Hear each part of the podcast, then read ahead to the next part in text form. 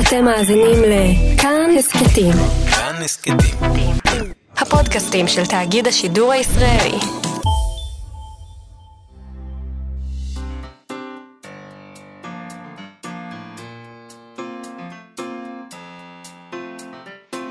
מה שכרוך.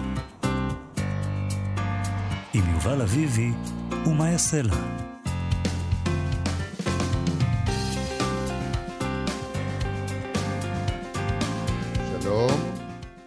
שכרוך, מגזין הספרות היומי שלכם. אה, אפשר לשמוע אותנו ב-104.9 ו-105.3 FM, או באתר, או באפליקציה של כאן, שאפשר למצוא בחנויות האפליקציות, אבל לנו לא אכפת איך אתם שומעים אותנו, כל עוד אתם שומעים אותנו. אה, אנחנו מאוד שמחים שהצטרפתם אלינו, ואנחנו גם שמחים שאיתנו בר צ'פט וכן עוז על ההפקה והביצוע הטכני. אה, וגם את, מה יעשה לה? שלום. אה, אנחנו נבקר היום במאה ה-17, בעיירות יהודיות, במסע שמתחיל בפולין ונגמר בקושטא, אה, שכולל בתוכו לא רק אה, עיירה יהודית בשביס זינגרית, אלא גם משיח שקר שמסעיר את היהודים כבר מאות שנים, קוראים לו שבתאי צבי, אולי שמעתם עליו פעם בעבר. בלב הרומן החדש נחמיה של יעקב צדיק מאיר, שבתאי צבי הוא רק דמות משנית. הדמות הראשית הוא טיפוס בשם נחמיה כהן, תלמיד חכם, נווד, נוכל, שש אצבעות יש. נוכל קטן, נוכל קטן. כן. יש סצנה... לא, לא ב- כזה נוכל. לא, יש סצנה בהתחלה נורא חמודה, שכאילו, הוא בעצם עולה על במה וככה עושה איזה שטיק כזה כדי לשכנע אנשים לקנות איזה מרפא. כן, מטפל באנשים בסרפדים, כל מיני שטויות כאלה. כמו הדמות הזאת. של, אה, של כאילו... במערב הפרוע. בדיוק, מוכר עולה על במה. מוכר שיקוי כזה, ויש לו איזה מישהו בקהל ששותה את השיקוי וקם ונרפא, בדיוק, כזה. כן. אה, ויש לו שש אצבעות, יש לו שש אצבעות. הוא שהחליף- נולד עם שש אצבעות, שהחליפו יד, אה, או שהחליפו יד, או שהחליפו את התינוק. בלידה. לא יודעת. אי אפשר לדעת. אוקיי. אה, הוא יוצא למסע אל המשיח הזה, ו- ואנחנו נברר עם יעקב צדיק מאיר מדוע הוא בחר לכתוב דווקא על איש השוליים הזה, כשאפשר לכתוב על האיש המרכזי שלו את התקופה, שבתאי צבי. וזה גם מעניין שהיחס לשבתאי צבי הוא לא כל כך, הוא לא, זה לא, לפחות, לא באופן מוחלט שלילי נגיד את זה ככה, ויש שם דברים אה, מעניינים גם על הדמות הזאת. אה, אבל נתחיל, אה, רגע, עוד, אנחנו נדבר עוד גם עם יובל פלוטקין. כן, נדבר, שכחתי, זה חובה. אה, נדבר איתו, עם יובל פלוטקין, שהוא עורך מדור הספרות בוויינט, על, על ספרי שמע, שזה דבר שלא, כנראה לא נפסיק לדבר עליו, וכנראה שאנחנו צריכים להריח את החומוס, כמו כי זה שאומרים. מה שקורה עכשיו. נכון, ואנחנו מאחור. יובל פלוטקין עשתה, עשה כתבה מאוד גדולה על ספרי שמע שהתפרסמה בוויינט אתמול, אה, ואנחנו נדבר איתו על זה, על מה ש- העניין. מה שמגניב המעניין. בכתבה הזאת, ואנחנו נקריא מזה קצת אחר כך, זה שהיחס שלנו לספרי שמע השתנה בצורה רדיקלית בכלום זמן. בחמש שנים. כן? Mhm. פעם כאילו התייחסנו לזה בתור הדבר, האינטרנט, כמו שפעם ש... לא, היום זה כבר דבר כנראה הרבה יותר טבעי, והעובדה שאנחנו לא עושים את זה, לא מאזינים לספרי שמע, את ואני, שזה דבר שבמקרה אנחנו שנינו עושים אותו, בדרך כלל אנחנו לא עושים את אותם דברים ביחד, אבל במקרה שנינו לא מאזינים לספרי שמע, אנחנו כנראה צריכים אה, נותרנו להתעור- מאחור. להתעורר. כן. מהמם. אגב, נותרנו מאחור, אמזון. אוקיי, אמזון. אה, התארגנות עובדים חדשה בשיקגו מבקשת להילחם על זכויות עובדי מחסני הענק של אמזון. מסתבר שלעבוד במחסני אמזון יכול להיות עניין די מסוכן, כך לפחות לפי אתר החדשות וייס. אה, תשעה מתוך מאה עובדים במחסני הענק של אמזון בשיקגו נפצעו קשות בשנת 2018, אה, עד כדי כך שהם נאלצו לקחת חופשת מחלה, או אפילו לעבור לתפקיד יותר קל פיזית. אה, בשנה שעברה 40 עובדים סבלו מפציעות כל כך קשות שלא יכלו בכלל לחזור לעבודה. חלקם נשארו נכים לצמיתות. מבחינת אה, ממוצע, מדובר ביותר מכפול מהממוצע הארצי של עובדי מחסנים. יש, יש דבר ממוצע כזה. כזה. אה, יש ממוצע כזה ויש מקצוע כזה. מחסנים זה עניין ב... בעידן החדש. כן. אה, אתה יודע, יש סטורג'ים ענקיים כאלה, לא מחסן קטן כזה כמו לא, שאנחנו לא, מדמיינים גם לעצמנו. לא של אמזון. אה, דבר הקטן. עצום. כן. Uh, מסתבר שלמהירות הנדרשת כיום במחסנים הענקיים של אמזון, יש מחיר כבד, ועובדי אמזון uh, וועדי עובדים בשיקגו פצחו במחאה על הצורך הזה לעבוד במהירות, שמוביל לאחוז פציעות גבוה. המחאות פרצו במקביל לדוח שפורסם על אחוזי פציעות בעבודה באחד המחסנים האזוריים של אמזון בשיקגו, ומסתבר שהוא אחד המחסנים המסוכנים גם. אה, והוא גם המחסן הראשון שיש בו, הכניסו אליו רובוטים אוטומטיים, שגורמים לזה שהם צריכים בעצם לעבוד נורא נורא מהר, כי הרי הרובוטים קובעים להם איזה מהירות, כן. ואז האדם צריך להדביק את המהירות הזאת, והוא לא בשל, הוא לא בשל לכך. תחשבי על זה, מחסן. ענק של אמזון עם 100 עובדים, זה מעט. זה נורא נורא מעט. ורובוטים, ובגלל הרובוטים. כן. ובגלל הרובוטים, המאה האנשים האלה הם כל כך מעט אנשים שאת המשימות של בני האנוש, שכן צריכים בשבילם בני אנוש, הם צריכים לעבוד בסטנדרט מהירות שהם פשוט לא יכולים לעמוד בו. המהירות הנדרשת במקום העבודה והאוטומציה שמוסיפה לצורך במהירות היא אחד הדברים שעולים שוב ושוב כאשר אני מדבר עם עובדים בשיקגו. כך אמר רוברטו קלק ממארגני הוועד של צדק לעובדי המחסנים, הארגון שעומד מאחורי המחאה, ועומד גם מאחורי הדוח שפורסם. אה, והוא אמר גם, לא פלא שבין חג ההודיה לחג המולד, הפציעות הן הגרועות ביותר, כי זה עונה של מתנות. אז יש המון המון משלוחים. עובדי המחסן משלמים את המחיר של המהירות של אמזון. אה, הדוח והמחאה יצאו במקביל להשקה של קואליציה לאומית בשם אתנה, שחברים בה אה, ארגונים חברתיים וארגוני זכויות יוצרים דיגיטליים. יו- זכויות יוצרים דיגיטליות, סליחה. וזו הפעם הראשונה שיש התארגנות כזאת של התנגדות בארצות הברית, התנגדות נגד אמזון. בחודשים האחרונים אה, עובדי המחסנים של אמזון בניו יורק סיטי, מינסוטה וקליפורניה נקטו גם הם פעולות של מחאה. אז שיקגו היא המטה המרכזי הגדול ביותר של אמזון, והיא מקום אסטרטגי שלא סתם נבחר אה, כדי לאגד בו עובדים ולהיאבק מאבק שאולי יתרחב הלאה משם. אם כי חייבת לומר, אה, אנחנו יודעים, אמריקה לא אוהבת מאבקי עובדים, אז נראה לאן זה יגיע. אה, בכל אופן, בווייס ביקשו כמובן את תגובת אמזון לסיפור הזה, וכך אמרו באמזון. אין עובדים של אמזון שהשתתפו במחאה, זה היה רק ארגונים מבחוץ, ללא קשר לאמזון. בעוד שחברות רבות לא רושמות בכלל פציעות קלות, כדי שתהיה להן סטטיסטיקה נמוכה, אמזון עושה את הדבר ההפוך.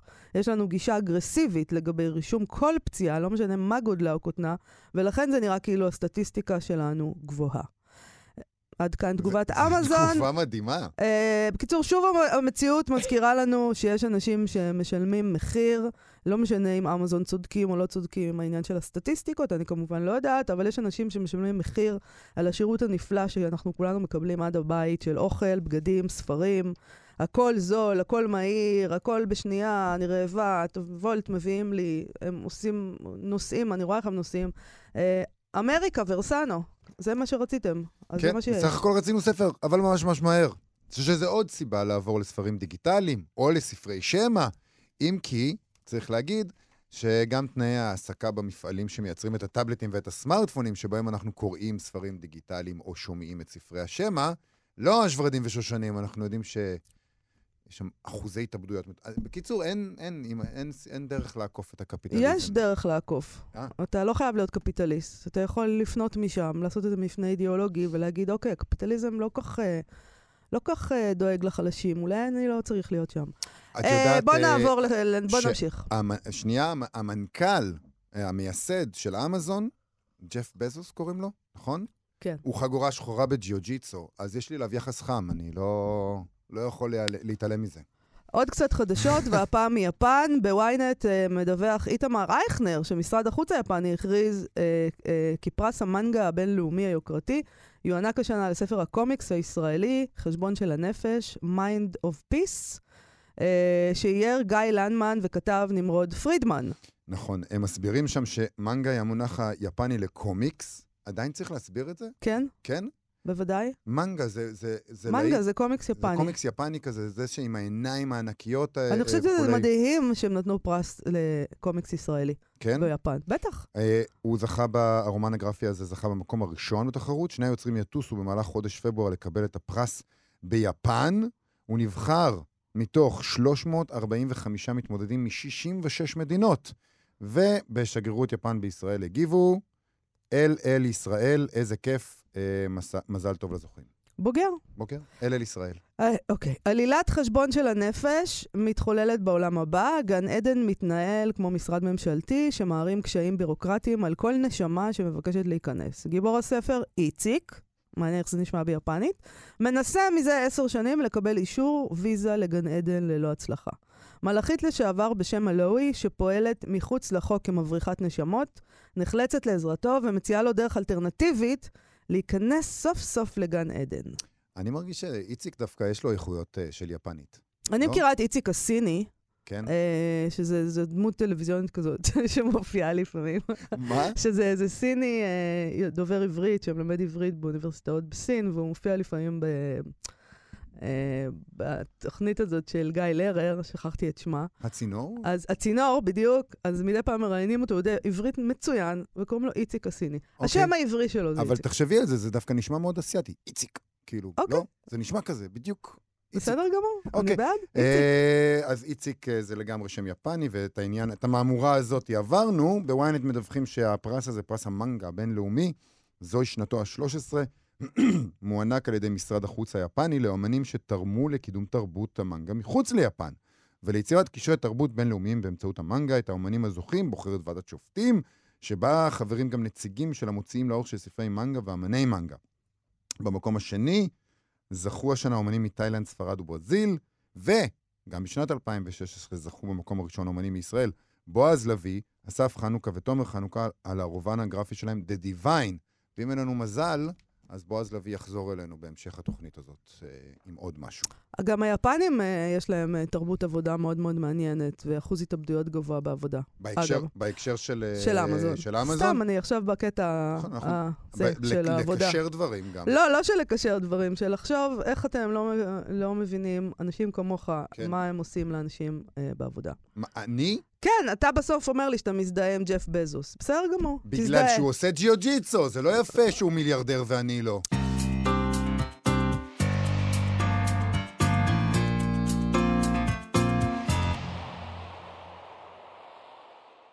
מקווה שהשיר הזה מחק את החרפה שלך, יובל אביבי. שום דבר לא יכול למחוק את החרפה. אנחנו, מה שכרוך בכאן תרבות, מוחקים חרפות, מנסים ומייצרים חרפות חדשות. חזרנו עם כתבה גדולה של יובל פלוטקין בוויינט, על נושא שחוזר ומעסיק את הקהילה הספרותית בישראל, אה, ואותנו, לא יודעת למה קהילה, לא יודעת אם הוא מעסיק. כולם, את כולם את כולם. אה, ספרי שמע. ספרי שמע זה עניין. אה, כנראה שיש פה משהו, איזה דבר חדש, אה, שאי אפשר להתעלם ממנו. בכתבה הזאת יש כמה נתונים מדהימים, וגם כמה ציטוטים מדהימים. למשל, הציטוט הבא: צורה אומנותית חדשה-ישנה זוכה בתקופה האחרונה לפריחה גדולה.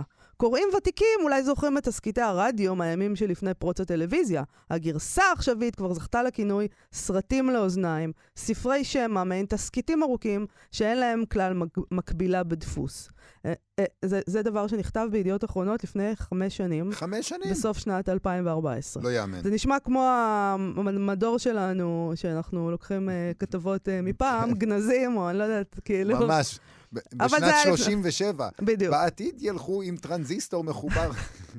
אז זה מראה בסך הכל שאין לנו מושג מה הולך להיות, אה, כי אנחנו גם יכולים לכתוב את הציטוט הזה. אה, עוד מוזכר בכתבה הזאת שבארצות הברית כ-65% מחובבי הספרות נוהגים לקרוא ספרים מודפסים, ירידה של 6% אה, מאז. אה, ההאזנה לספרי השמע עלתה באופן ניכר, מ-14% מהנשאלים ב-2015 ל-20% ב-2019. אה, עוד דבר מעניין הוא שבאוסטרליה, שם מאזינים לאודיובל יותר מ-6.6 מיליון איש.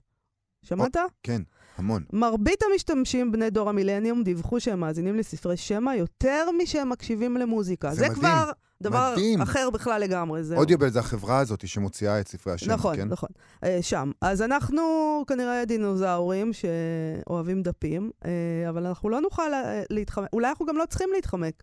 אולי כן. אנחנו צריכים לנסות את זה שוב. כן. אז ביקשנו לדבר עם עורך מדור הספרות של ynet, שגם כתב את הכתבה הזאת, יובל פלוטקין, שלום לך. שלום, אהלן. קוניצ'יווה חשבתי להגיד, בהתחלת תגיד, מה, נראה לי שכך אומרים. אתה שומע אה, ככה ספרים או קורא? אני שמח שאתם שואלים, כי התשובה היא לא. אני כן ניסיתי, אוקיי. עשיתי טעות מרה, והספר הראשון אי פעם שניסיתי לשמוע כספר שמע היה לא פחות מ"כה אמר זרטוסטרה" של ניטשה באנגלית. באנגלית. אמ, איזה חובבן.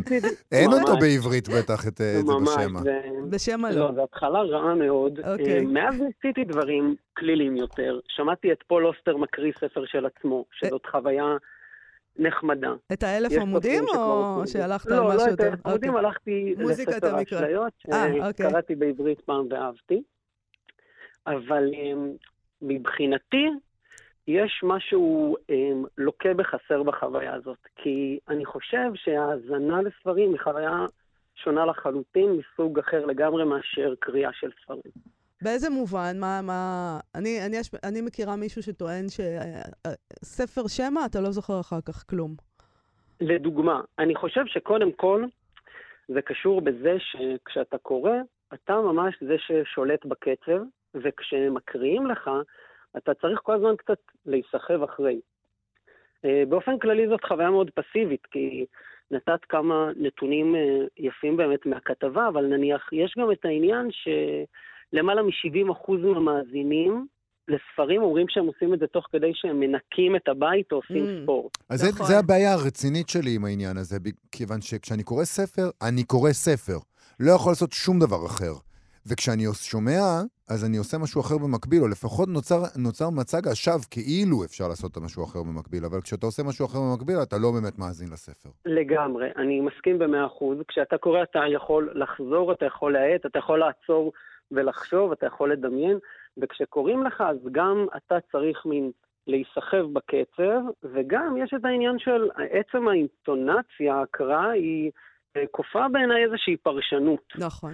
אה, ובקריאה יש משהו מאוד מאוד אינטימי, זה באמת עולם שאתה יכול לדמיין אותו לגמרי בעצמך. ובכל זאת, המספרים שאתה מציין שם אינם משקרים. כן, מה הם מוצאים בזה בכל מה- זאת? אתה מה- גם מבין מה הם כן מוצאים בזה, כל האנשים כן, האלה? אני מבין לגמרי. אני חושב שאחד המושגים, אה, בוא נגיד שנהיו פופולריים כמעט כמו audiobooks, זה FOMO, fear of missing out, הפחד להפסיד. כן. ואני חושב שאנחנו חיים בעידן שאנשים כל הזמן מרגישים שהם חייבים להיות בעניין ולהספיק ולא לבזבז שום רגע. זאת אומרת, אנחנו צרכנים... דיברת מקודם על ה... דיברתם על הצרכנות הזאת שלנו. אז כן. כן. גם ספרי שם זה משהו שמאוד קל לצרוך אותו, ואני גם חושב שהפכנו כחברה לצרכנים במהותנו, לא רק במובן של לקנות דברים, אלא במובן של כל, כל הזמן לצרוך, להכיל, לספוג, לספוג. ואם אנשים אומרים שהם מעדיפים לקרוא מ... להקשיב למוזיקה, אז גם אני עצמי מרגיש את זה. לפעמים אני נוהג באוטו, ואני נניח אומר, אני אשמע אימי ויינאוס או קניה ווסט, ואז הוא אומר, אבל כבר שמעתי את זה. לא עדיף לי להקשיב לספר ולנצל את הזמן הזה בשביל להשלים אה, איזשהו אתם רוצים לנצל את. הזמן כל הזמן. זה קטע מדהים בקשר אה, לספרים. ולמוזיקה, כי המוכנות שלך באמת לצרוך שוב ושוב אה, מוזיקה שכבר שמעת, ואפילו לפעמים סרטים שכבר ראית, היא הרבה יותר גדולה מאשר המוכנות שלך לקרוא ספר שכבר קראת, בין השאר כי ספר דורש השקעה יותר גדולה של הקשב שלך ושל הזמן שלך. אה. אבל בכל זאת, אולי זה גם קשור לעובדה, הדברים שאתה, הדברים שאתה אומר מתחברים לעובדה שבשנים האחרונות גם התרגלנו לעשות הכל דרך המסך שמחובר אלינו כל הזמן, הטרנזיסטור הזה, שמחובר אלינו כל הזמן, ולשמוע ספר שמע אנחנו יכולים לעשות במקביל, שאנחנו מקבלים אימייל, מתכתבים בוואטסאפ, אה, מעלים תמונה לאינסטגרם, זה הכל קורה ממילא באותו מכשיר שבו הכל קורה כל הזמן. אז זה כבר מתחבר אצלנו לאיזו. חוויה אה, מתמשכת, שבה אנחנו כן. מחוברים לטלפון כל הזמן. אני מסכים, זה הדבר שמאוד מפתה ומשכנע, וכנראה הסיבה שהרבה מאוד אנשים עושים את זה, אבל האם זה באמת לקרוא ספר? כי כשאני מקשיב לספר שמע, אני מרגיש שאני באמת מפספס הרבה דברים, כש, שהרבה יותר קל למחשבה שלי לנדוד מאשר כשאני קורא. אמ, וגם חשבתי על זה, שאתם יודעים מה זה מזכיר לי להקשיב לספרים. הרי מתי כילדים קוראים לנו ספרים? כשרוצים שנלך לישון. נכון. אני זוכר שכשהיינו אה, ילדים, אני ואחותי, הייתה... אימא שלי טסה עם אחים שלי הגדולים לארצות הברית, ונשארנו עם אבא שלי, ואבא שלי, הגאון הזה, הוא לקח טייפ והקליט לנו סיפורים מתוך אה, הנשיקה שהלכה לאיבוד, והיה משמיע לנו אותם. הוא בעצם המציא את ה audiobook, אבא שלי. ו... ומבחינתי עדיין יש את הדבר הזה, כשמקריאים לי ספר, אתה נרדם. אני מרגיש כאילו, כן, יש בזה משהו שהוא קצת... נכון, זה. מדיטטיבי כזה. זה דומה מאוד לדברים שסבתי אמרה. אתה יודע, סבתי בשנותיה האחרונות, הראייה שלה הידרדרה מאוד, והיא הייתה מנויה על הספרייה לעיוור. שבעצם הוציאה ספרי שמע הרבה לפני, היה לה, זה היה עוד בקסטות. קסטות, זה אני היה לה הכרתי את זה, כן. בקסטות, היו מגיעים אליה, וגם כל ספר היה מגיע עם איזו חבילה של איזה 20 קסטות, והיא הייתה אומרת לי, זה בלתי נסבל. ברגע שהוא מתחיל לדבר, אני נרדמת. לא יכולה. הרבה, הרבה פעמים זה מאוד מונוטוני. זאת אומרת, מי אמר שבכלל ספרות היא משהו שאמורים להקריא בכל רומנים? זה לא כמו שירה אפית שנכתבה מראש בשביל נכון. שמישהו יעמוד וידקלם אותה. יש בה הרבה פעמים משפטים ארוכים, מאורהרים, בשפה גבוהה שאנחנו לא רגילים לשמוע אנשים מדברים אותה, אלא שפה שהיא שפה יותר מתאימה לדפוס. אולי זה קשור, אולי לא זה קשור. בכלל לחוויה שלנו. אתה יודע, אתה אמרת מקודם על זה שכאילו אנחנו, אולי אנחנו, ל- לשמוע ספר שמע, זה לקרוא ב, ב, בחוויה קצת רדודה, זה, זה להיות ב, בשליש כוח. כמו שנגיד, פעם ניהלנו חברויות, ממש, היינו הולכים, נפגשים, מדברים, רבים. היום פייסבוק זה מספיק, אז זה מין חברות כזה בעצימות נמוכה. או פעם היינו עושים ערבי שקופיות. היית בא, היית חוזר עושה? מחו"ל, כן, אצלנו אתה בבית. עשית לא ערבי- אני, אימא אה. שלי, אני לא, אין לי שקופיות, אני אוקיי, מצלם אוקיי. בסמארטפון. אה, אבל אנשים, סיוט, אנשים שקופיות. היו באים, היו פותחים את השקופיות, היו שמים גבינות על השולחן, היו יושבים שלוש שעות ביחד ומסתכלים על תמונות מהצילום. היום כן. עוד אה, חולפים על זה היום בגלילה. שולחים לך ב- בטלפון או אה, 30 באינסטגרם, אתה תמונות, לא צריך- אתה מוריד שלוש אקראיות, ואז אומר, וואו, איזה טיול איזה- מדהים. או בזה כבר ממש כאילו התאמצת, בדרך כלל אתה רק רואה את זה באינסטגרם ואתה פשוט עושה לייק ב- בלי שבאמת ראית את התמונה. אבל אני אז רוצה, אולי זה אותו דבר, אני כל רוצה החוויה שלנו לבדוק נמוכה. עוד משהו, יובל, מה, מה דעתך, יובל פלוטקין, כן. אה, על האם זה ישנה באיזשהו אופן את הספרות? אם אנשים צורכים ככה, והם אנשים צעירים ברובם, יכול להיות שדברים ייכתבו כבר באיזשהו אופן כדי להתאים לדבר הזה. אני מניח שכן. אמ, חשוב לי להגיד שאני חושב שאנשים היום קוראים, לא ספרים, אבל קוראים יותר מאי פעם. זו השערה שאני לא יודע אם היא מאוד מבוססת, אבל אני חושב שאנחנו כל הזמן חשופים לטקסט, אנחנו משתמשים בטקסט, אנחנו מתכתבים, אנחנו הם קוראים גם כותבים חדשות. וגם קוראים יותר מפעם. זה, בדיוק, אנשים נכון. מאוד מאוד אורייניים כן. באיזשהו מובן, אבל זאת כתיבה מסוג אחר, שיש בה משהו הרבה יותר ישיר, יותר דיבורי. גם אני, אגב, כשאני מקשיב נניח לפודקאסטים, אני נורא נהנה להקשיב, כי זה משהו שונה, זה משהו שהוא מראש נאמר בשביל להיאמר בקול. אה, ואני חושב שאם אנחנו באמת הולכים למקום של ה audiobooks, אני נוטה להאמין שכן, שזה ישנה את הספרות, אה, פרקים יותר קצרים, שפה יותר קלה, אה, כתיבה שהיא הרבה יותר, אה, קצת עם פחות סבלנות ויותר מבוססת על מתח או על פאנץ' או על... זאת הנטייה שלי. ואולי זו גם אני- תהיה שעתה הגדולה של השירה. פתאום, אה, תחשוב על זה, משוררים מקריאים את השירים שלהם, זה כבר משהו שיכול להיות מאוד מעניין. יש ספרי שם אתה על קונה השירה? ספר שירה שבו המשורר מקריא את השירים. יש בזה כן, משהו. יש, אה, יש גם אה, ספרי שירה מוקלטים. אני חושב ש... אני מניח שבדיוק כמו בספרים מודפסים, הם מדשדשים בתחתית את הטבלה כן, לגמרי, כן, לפחות כן. ממה שאני ראיתי. עוד לא גילו אותם, אבל אני- אנחנו לא מתייאשים. אני הופתעתי לגלות בכתבה שיש ספרים שהולכים ישר לשמע. שלא כן, עוברים בכלל דרך זה. בתי הדפוס, או אפילו דרך, נגיד, ספרות דיגיטלית, שכאילו, אתה קור- קורא את זה בקובץ. ישר ישר לשמע. חשבתי לעצמי אם זה כמו הס- הסרטים האלה שפעם היו מגיעים ישר לוידאו, אלה ש... ש... אמרו אין להם סיכוי, כאילו, זה ספרים, זה סרטים איומים, אין להם סיכוי בקולנוע, ישר לוידאו.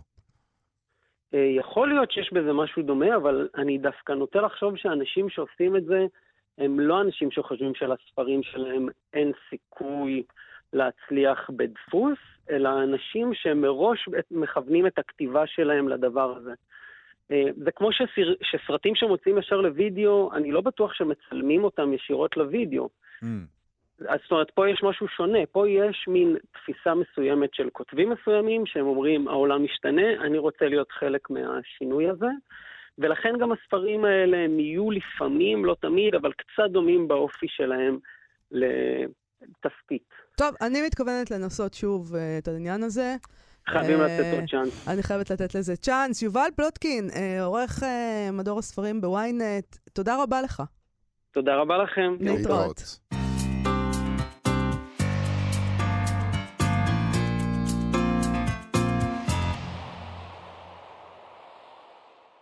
אנחנו כאן תרבות, מה שכרוך, וחזרנו עם נחמיה. נחמיה שנולד עם שש אצבעות, והוא מהרהר לעצמו, על עצמו, כך: מילא בעל גרוע המוציא רוב, המוציא רוב ימיו בדרכים. תראה מה נהיה ממך. שליש רוכל, רבע דרשן, שישית כותב קמעות, שמינית שבשמינית רופא כפרי ועוד כמה אחוזים של נוכל ורמאי. זהו נחמיה כהן, כפי שכתב אותו הסופר יעקב צדיק מאיר, בספרו החדש נחמיה, שיצא בידיעות אה, ספרים, שבו מספר על המסע של נחמיה כהן במאה ה-17 מפולין לקושטא לפגוש את המשיח, שבתאי צבי.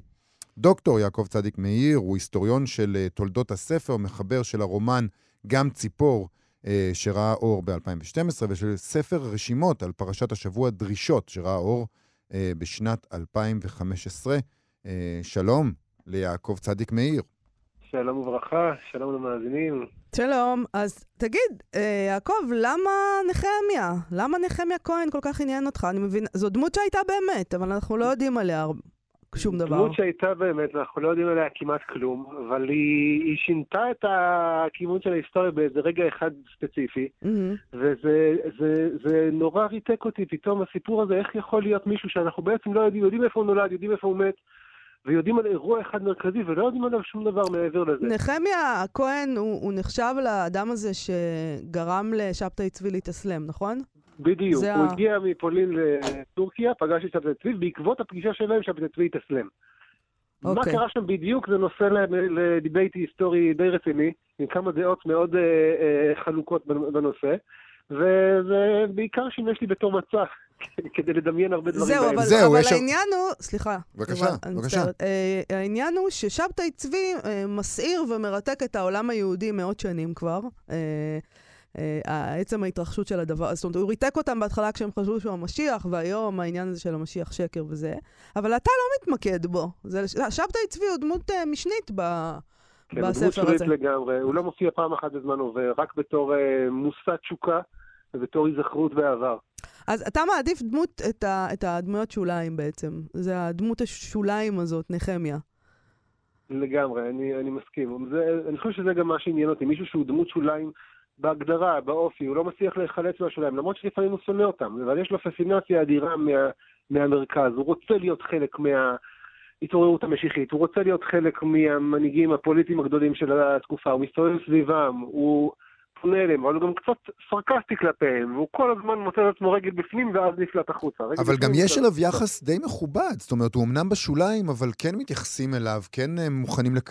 הוא מגיע לפגישות, הוא, הוא כן אה, בסדר. כן, זה לא משהו שעשו לו, אני חושב שזה משהו שהוא עושה לעצמו. הוא דווקא, החברה מוכנה לקבל אותו, אבל בכל פעם שהוא כבר, הוא כבר הצליח להתמנות לרב הקהילה שהוא רצה להתמנות אליה, אבל יצר הנדודים וההרפתקנות ותאוות הספרים ותאוות הנדודים שלו גורמים לו לעזוב את הכל ולנטוש את משפחתו ולהתחיל לצאת למסע הנדודים שלו. אה, כי, כי נוח, זאת אומרת, יש אנשים שטוב להם פשוט בשוליים יותר? כי השול, בשוליים האלה יש משהו משחרר? כי הוא כלוא שם? כי בעצם הכריחו אותו, הוא תמיד רצה לנדוד, אבל הם אמרו לו, אדוני, יש לך אישה, יש לך ילדה. הרב אמר לו, שב בשקט. לא מתאים לו לשבת בשקט. אה, כן, להגיד נגיד שטוב לו, אני חושב שזה לא, אה, לא הגדרה נכונה, כי. זה אוקיי. בהחלט רע לו. אה, זה, זה סוג של, זה איזשהו ענף של יצר של הרס עצמי. אה, אוקיי. שהוא, אני חושב, אם, אם יש איזושהי תופעה תרבותית ש, שהיא ראויה להערצה, זה מישהו עם יצר הרס עצמי מפואר. אז אני... הוא יודע לשים לעצמו רגל בכל פעם שהוא עומד להצליח סוף סוף להביא את המכה, הוא יודע איך ליפול על האף ולצאת העמל. אבל, אבל העניין הזה של ההרס העצמי באמת קשור גם לעניין הזה של המסע, שתמיד צריך ללכת ולהתרחק.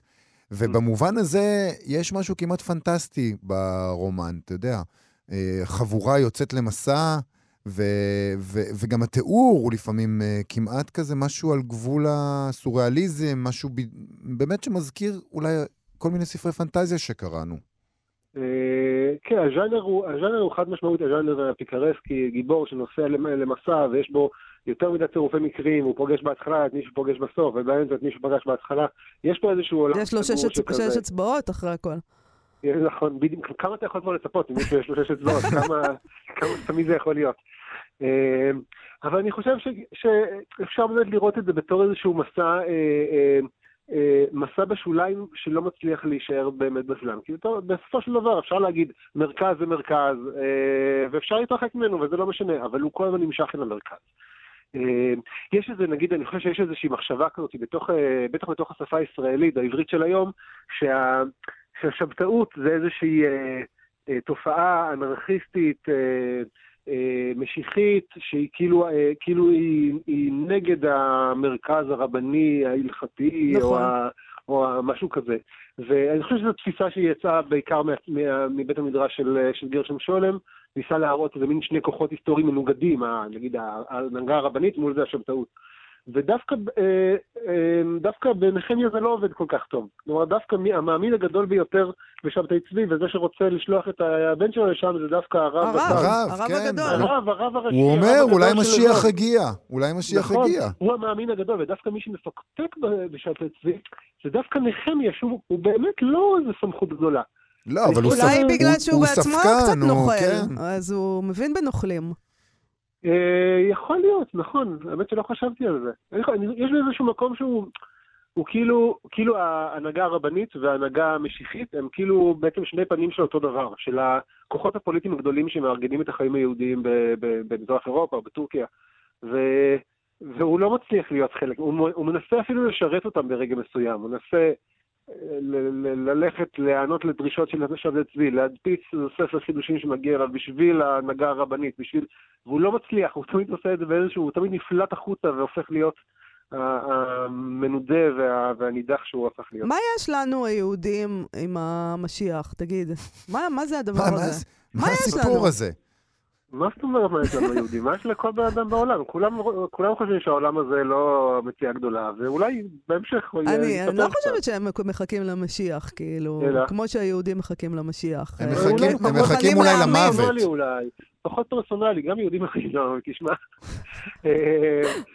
הוא קצת פחות פרסונלי, אצל היהודים אני חושב גם בגלל באמת איזושהי היסטוריה ארוכה של המתנה ושל דמיון אה, היסטורי מתפתח ומצטבר, זה, זה קיבל פרופורציות מאוד אה, מאוד ספציפיות ומאוד, אה, שגם מדי פעם מתגשמות וכמובן תמיד נכשלות, כי כן. עוד לא נולד משיח אמת, עוד נולדו רק משיחי שקר עד היום.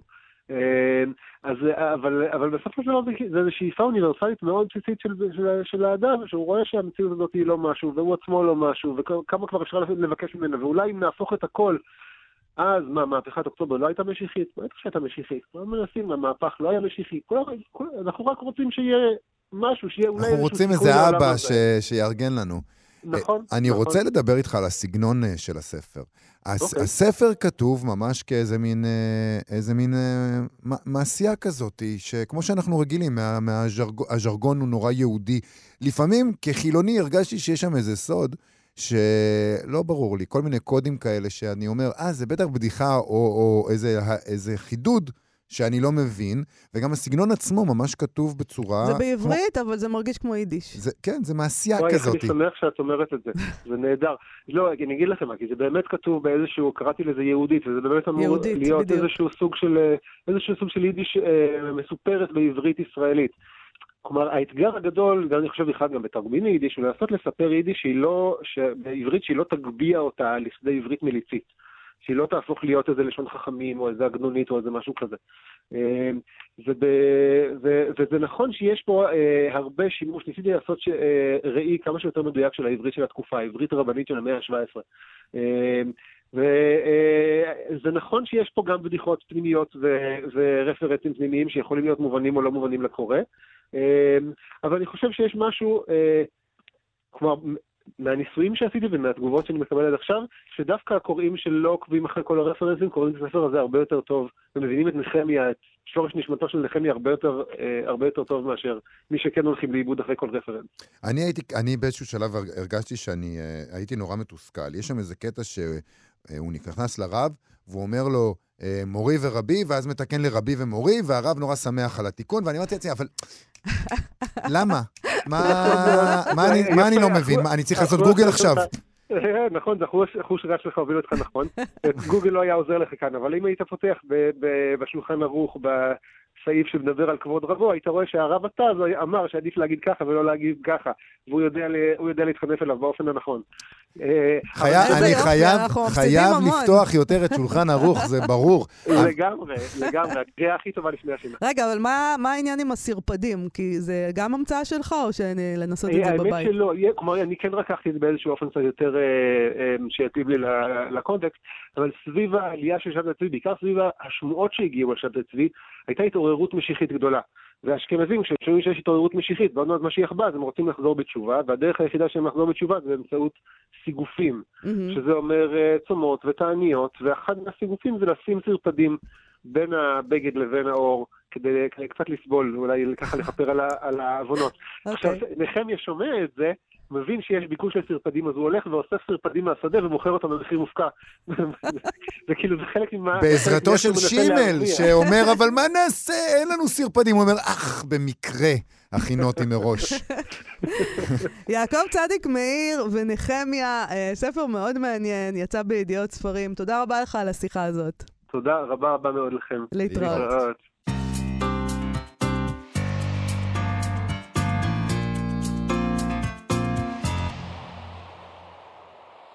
אוקיי, אנחנו מה שכרוך בכאן תרבות, וחזרנו עם סטטוס, אה, נקרא היום סטטוס של בועז לביא. אה, כן. דיברנו על בועז כן, הכל מקודם. נסגר, יש לנו פה בועז לביא מהלך הוא שלם. מחזאי וסופר ומתכנת חובב, שבעבר דיברנו איתו כאן על GPT-2, תוכנה שמסוגלת לכתוב באמינות אה, מטרידה, לכתוב ספרות. כן. אה, הוא החל לכתוב טור על כתיבה של מכונות בקבוצת הפייסבוק עליית המכונות, והוא כותב טור על, הנו, על נושא שראוי שהמכונות יעזרו לנו בו, פתיחות גרועות. כן. וכך הוא כותב, בועז לביא. היה זה לילה חשוך וסוער. לא אני כתבתי את זה.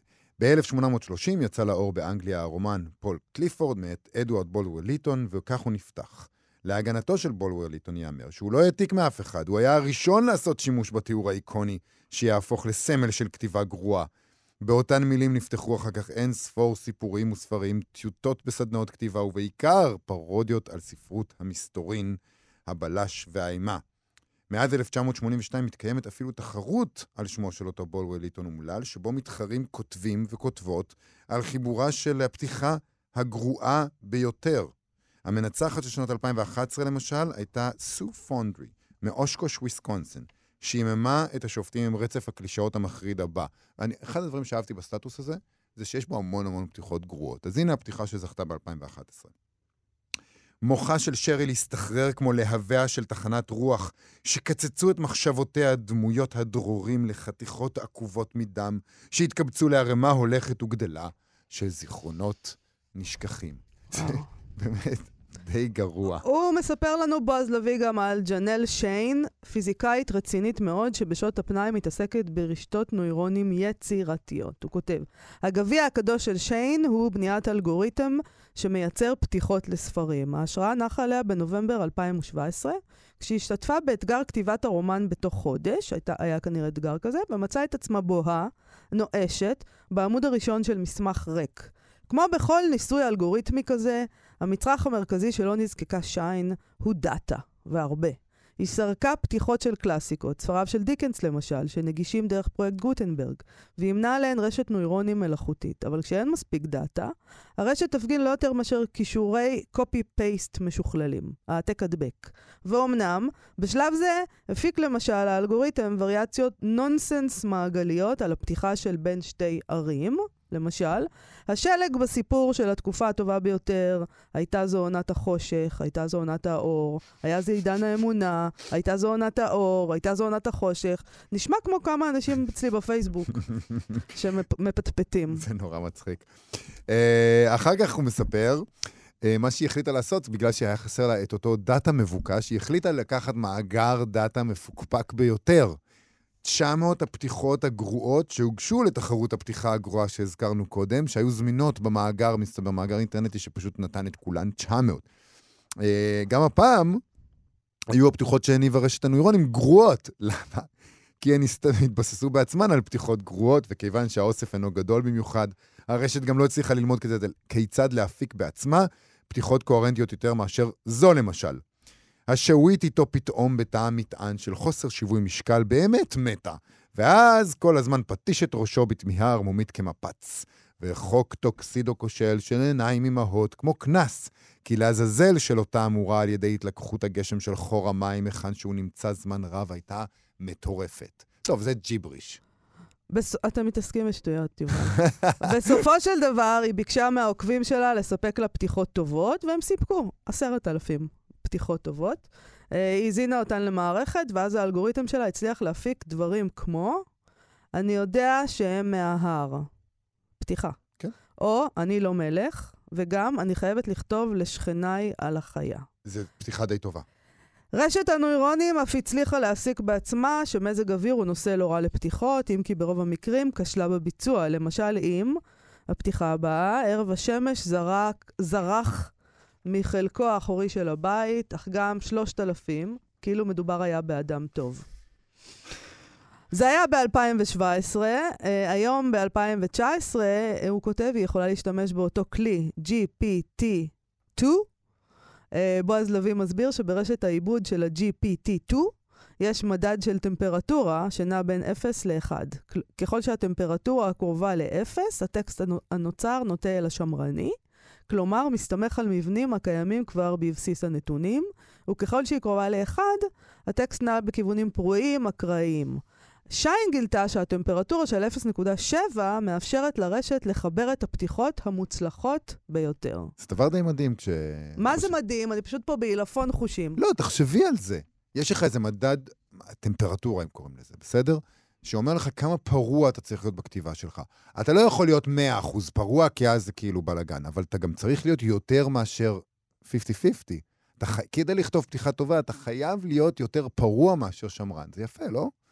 זה לא יפה. טוב, בכל מקרה, uh, ה-GPT2 הוא כלי חזק מאוד כאמור, ולכן הפתיחות ב-0.7 בשילוב עם ה-GPT2 uh, היו טובות, ואלו הן, למשל, שמפרט בועז לוי, אלו הן הפתיחות היותר טובות. הטובות. הטובות. Mm-hmm.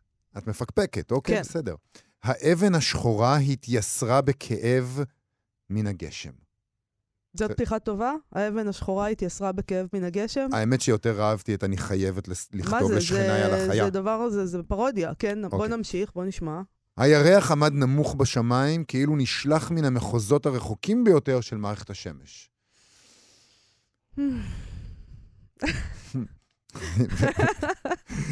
את זאת אני אוהב במיוחד.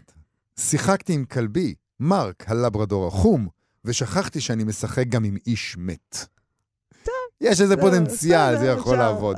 למרות הדברים האלה, שאנחנו כנראה לא מתרשמים מהם, את לא מתרשמים מהם יותר מדי. אני לא, אתה כן מתרשם. אני מתרשם מהמשחק, זה מדהים, תקשיבי, אנחנו בתחילת הדרך. זה מדהים אותי שמכונה יכולה לעשות את כל הדברים האלה וליצור את הדברים האלה. אנחנו בתחילת הדרך של הדבר הזה, רק התחלנו. עוד מעט, זה עניין של זמן עד שהם יוכלו לכתוב באמת, המחשבים, לדעתי.